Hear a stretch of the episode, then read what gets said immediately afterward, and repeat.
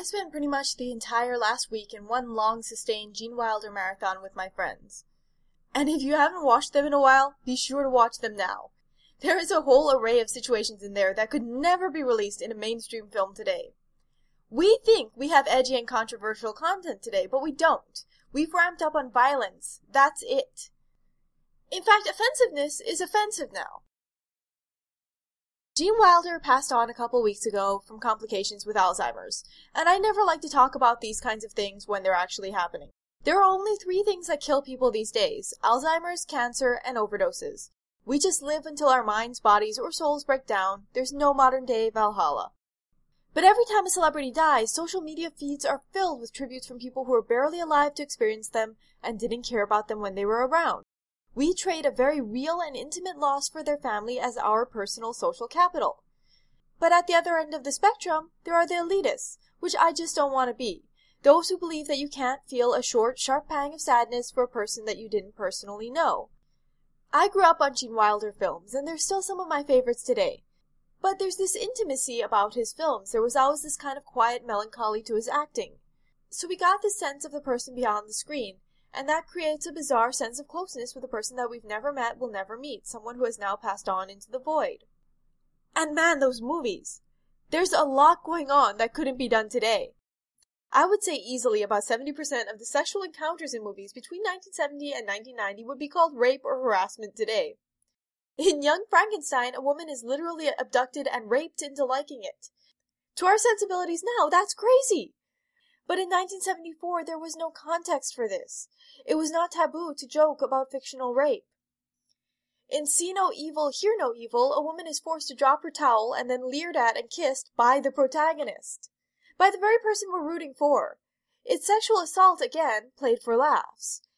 And it would be a dark and disturbing moment today, but it was hilarious back then. Again, in 1989, there just was not that context there.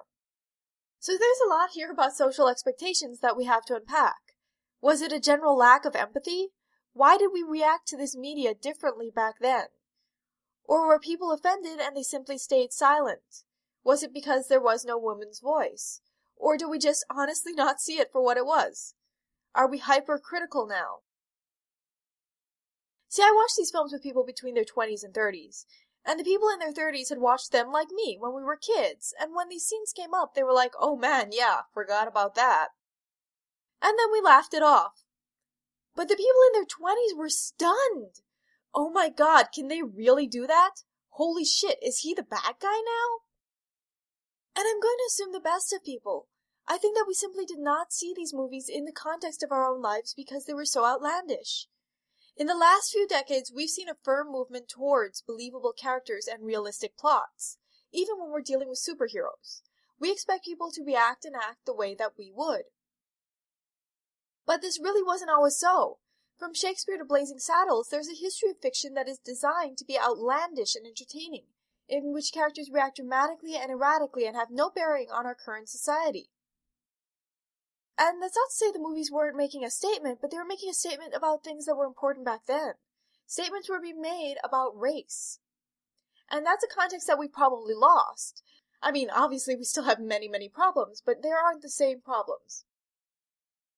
There are probably a hundred different oh my god moments that we can't even identify because our society has changed so much. And it was the 30th anniversary of Labyrinth just recently, so it was playing at the local movie theater.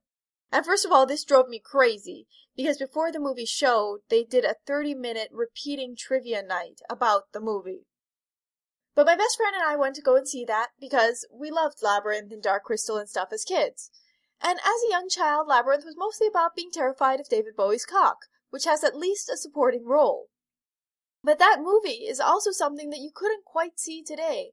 You can see the outline of the movie that would exist today, but there are certain things that just wouldn't be in there. It is quite obvious that a 14 year old girl is being seduced by a grown man. And though it's supposed to be uncomfortable, one gets the feeling that it's more uncomfortable to us now, in a different way. In documentary asides, David Bowie remarks on how mature Jennifer Connelly is, and how difficult it is for him to remember her age.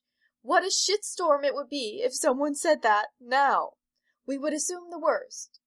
In some way, Jennifer Connelly's character is a little bit like Jennifer Lawrence in The Hunger Games. Bear with me here. At one point, she's a young teenager dressed up in a clearly sexual role.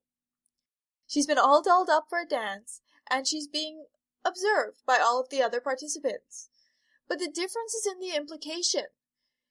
In Labyrinth, Jennifer Connelly is clearly a sexual entity.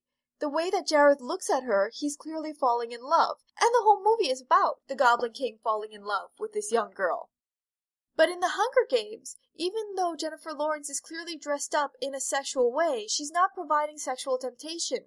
In the Hunger Games, it's instead coached in pageantry and decadence. So we're now just not very afraid of what our media is, but what our media means about us and our reactions to it. And that isn't necessarily a bad thing, especially after the rampant sexual abuse that went on in Hollywood through the 1970s and continues today.